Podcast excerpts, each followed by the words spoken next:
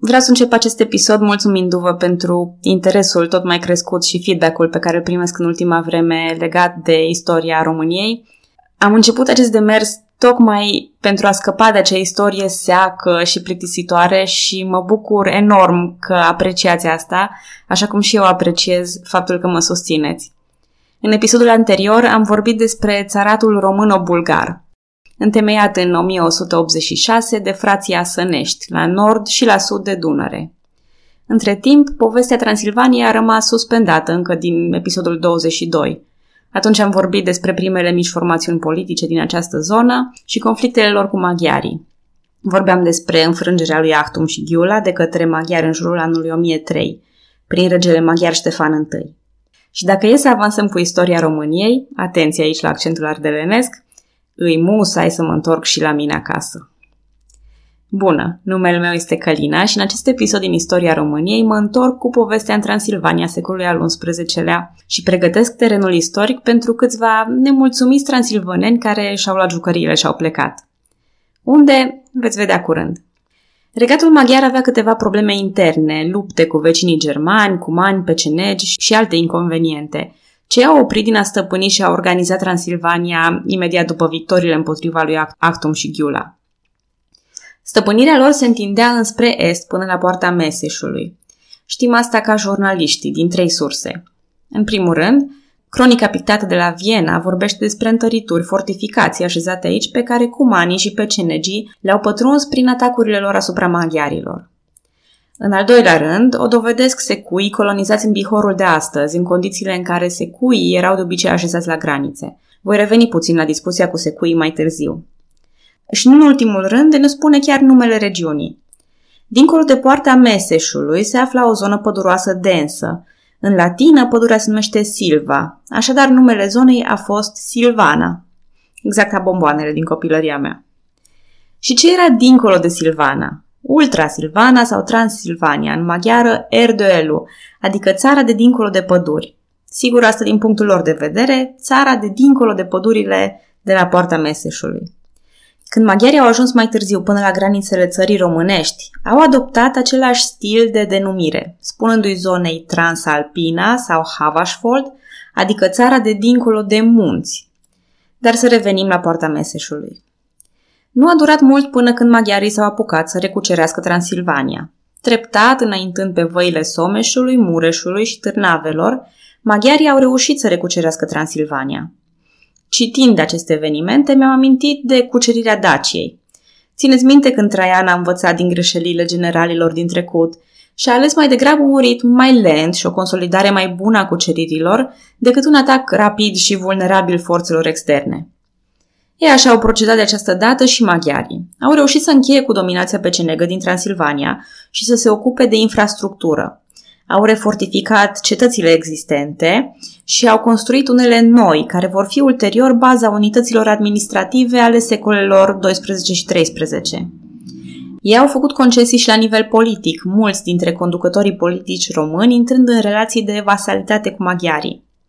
Acum, e o problemă etnică, am mai discutat-o, însă țin să vă reamintesc că acești vasali ai maghiarilor, fie ei români, pecenegi sau slavi, nu pot fi judecați ca trădători de neam sau, așa cum se povestea pe timpurile comunismului, opresori cruzi ai țărănimii românești.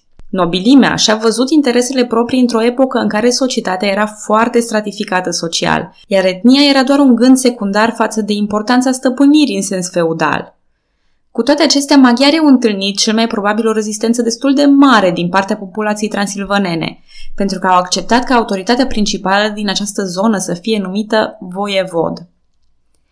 Din nou, poate pentru noi este greu să înțelegem relevanța sau importanța unei astfel de concesii, dar titlul de voievod era respectat de români și de slavi, iar de-a lungul istoriei sale, Transilvania a fost singura țară din regatul maghiar care a fost mereu condusă de un voievod și nu de un principe.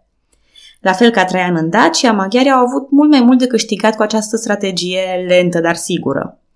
În jurul anului 1200 se poate vorbi despre Transilvania ca un voievodat supus regatului Ungariei, cu un oarecare grad de organizare separată. Dar dacă vă amintiți ce spuneam în episoadele mai vechi despre atracția Imperiului Roman și despre compatibilitatea dacilor cu noi cuceritori. ei prelund rapid și limba și obiceiurile romanilor. Ei bine, în Transilvania lucrurile stau diferit. Puși în fața unei populații ostile, maghiarii au decizia de a amesteca în rândurile populației cucerite și unii supuși mai prietenoși. Un astfel de grup au fost secuii. Ei sunt un neam de origine disputată, probabil turcică sau chiar rămășiți ale hunilor, care au luptat în avangardă alături de maghiari în timpul cuceririi noilor provincii. Secuii consideră și astăzi că sunt diferiți de maghiari, sunt un popor în sine, dar în timp, prin conviețuirea cu maghiarii, au ajuns să vorbească un dialect maghiar. Multă lume crede și astăzi că secuii sunt maghiari, însă acest lucru este fals.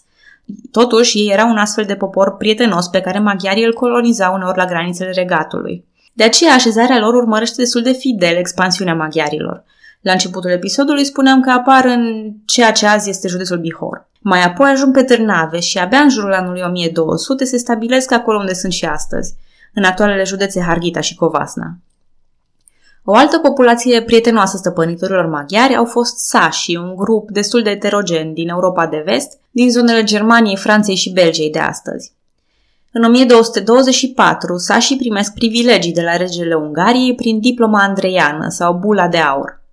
La fel cum au procedat și în cazul secuilor, maghiarii le oferă sașilor drepturi și privilegii economice, politice, religioase, dar și garanția libertății. În schimb, cereau doar atât – apărarea granițelor și subordonarea directă în fața regelui maghiar. Astfel ei treceau chiar și peste autoritatea voievodului. Nu în ultimul rând trebuie să mai vorbesc despre un alt experiment de colonizare pe care l-au încercat maghiarii. Dar întâi, din nou o mică paranteză despre stratificarea socială din Evul Mediu. Poate pare că exagerez, dar este foarte important pentru narrativa pe care o să o avem în continuare. Un curs excelent despre ciuma bubonică al profesorului Dorsey Armstrong, pe care îl găsiți în seria The Great Courses, vorbește mult despre rolul religiei în epoca medievală. De ce? Pentru că în cadrul stratificării sociale, lucrurile erau destul de bine delimitate. Singura treabă a cavalerului era să lupte. Singura treabă a preotului era să se roage. Iar singura treabă a țăranului era să le asigure acestora hrana necesară pentru a primi la schimb protecția militară și protecția divină. Sau dacă mai țineți minte din episodul legat de creștinism, câte polemici și conflicte politice sau militare au pornit de la simple dezacorduri în ceea ce privește religia. Și având acest context, care credeți că a fost următorul pas în consolidarea puterii maghiare în Transilvania? Ați ghicit! Consolidarea Bisericii Catolice prin privilegii enorme și folosirea credinței nobilimii ca un fel de simbol de statut. Păi cum, un nobil care voia să-și convingă suzeranul că este fidel, alegea deseori să treacă la catolicism. Opțiunea religioasă era un simbol al statutului și al orientării sociale, nu numai o expresie a convingerilor personale. Ceea ce, din nou, în societatea laică, modernă, de astăzi, ne vine greu să înțelegem. Dar nobilimea și catolicismul au fost prietene bune în Transilvania medievală. În 1211, papa și regele Ungariei au dus în țara bârsei pe cavalerii teutoni, Apropo, țara Bârsei nu era pe atunci parte din regatul maghiar. Teutonii era un ordin călugăresc militar, catolic, înființat în locurile sfinte din Palestina. Spre deosebire de sași și de secui, caracterul militar și independent al teutonilor a dus spre o altă direcție de dezvoltare. Beneficiile acordate de către maghiari, precum posibilitatea de construi cetăți din lemn, colectarea taxelor bisericești, scutiri de impozite și altele, au fost exploatate agresiv de către teutoni. În loc de cetăți din lemn, au construit cetăți din piatră. Și cel mai probabil urmăreau scopul de a fi independenți.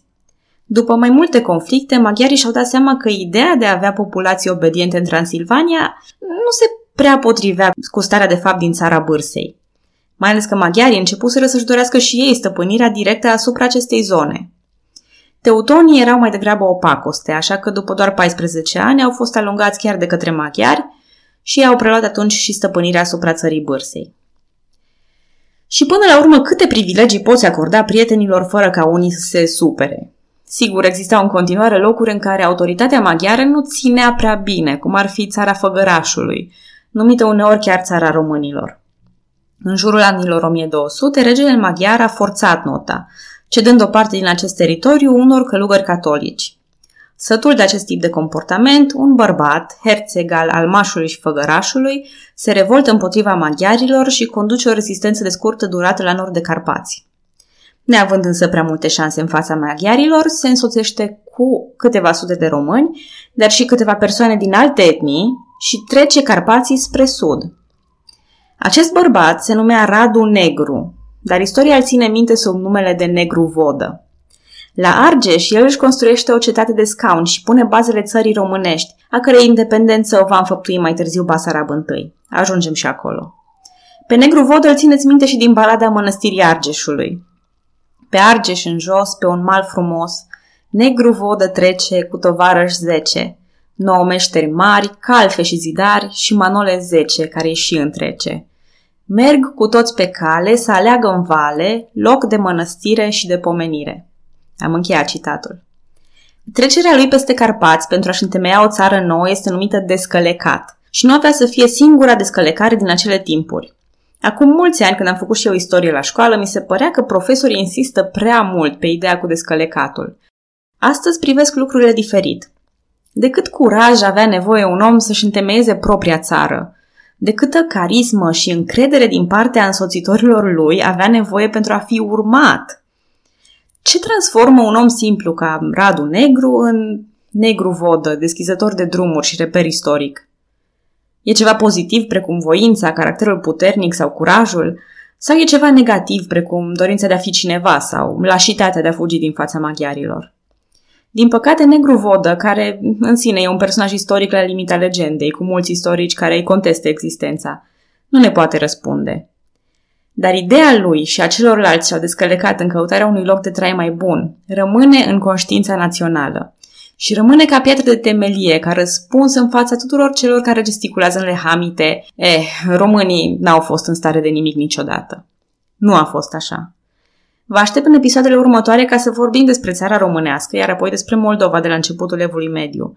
Este începutul a două țări încăpățânate și dârze, că doar trebuia să ne rămână câte puțin și din trăsăturile lui Decebal. Pe data viitoare!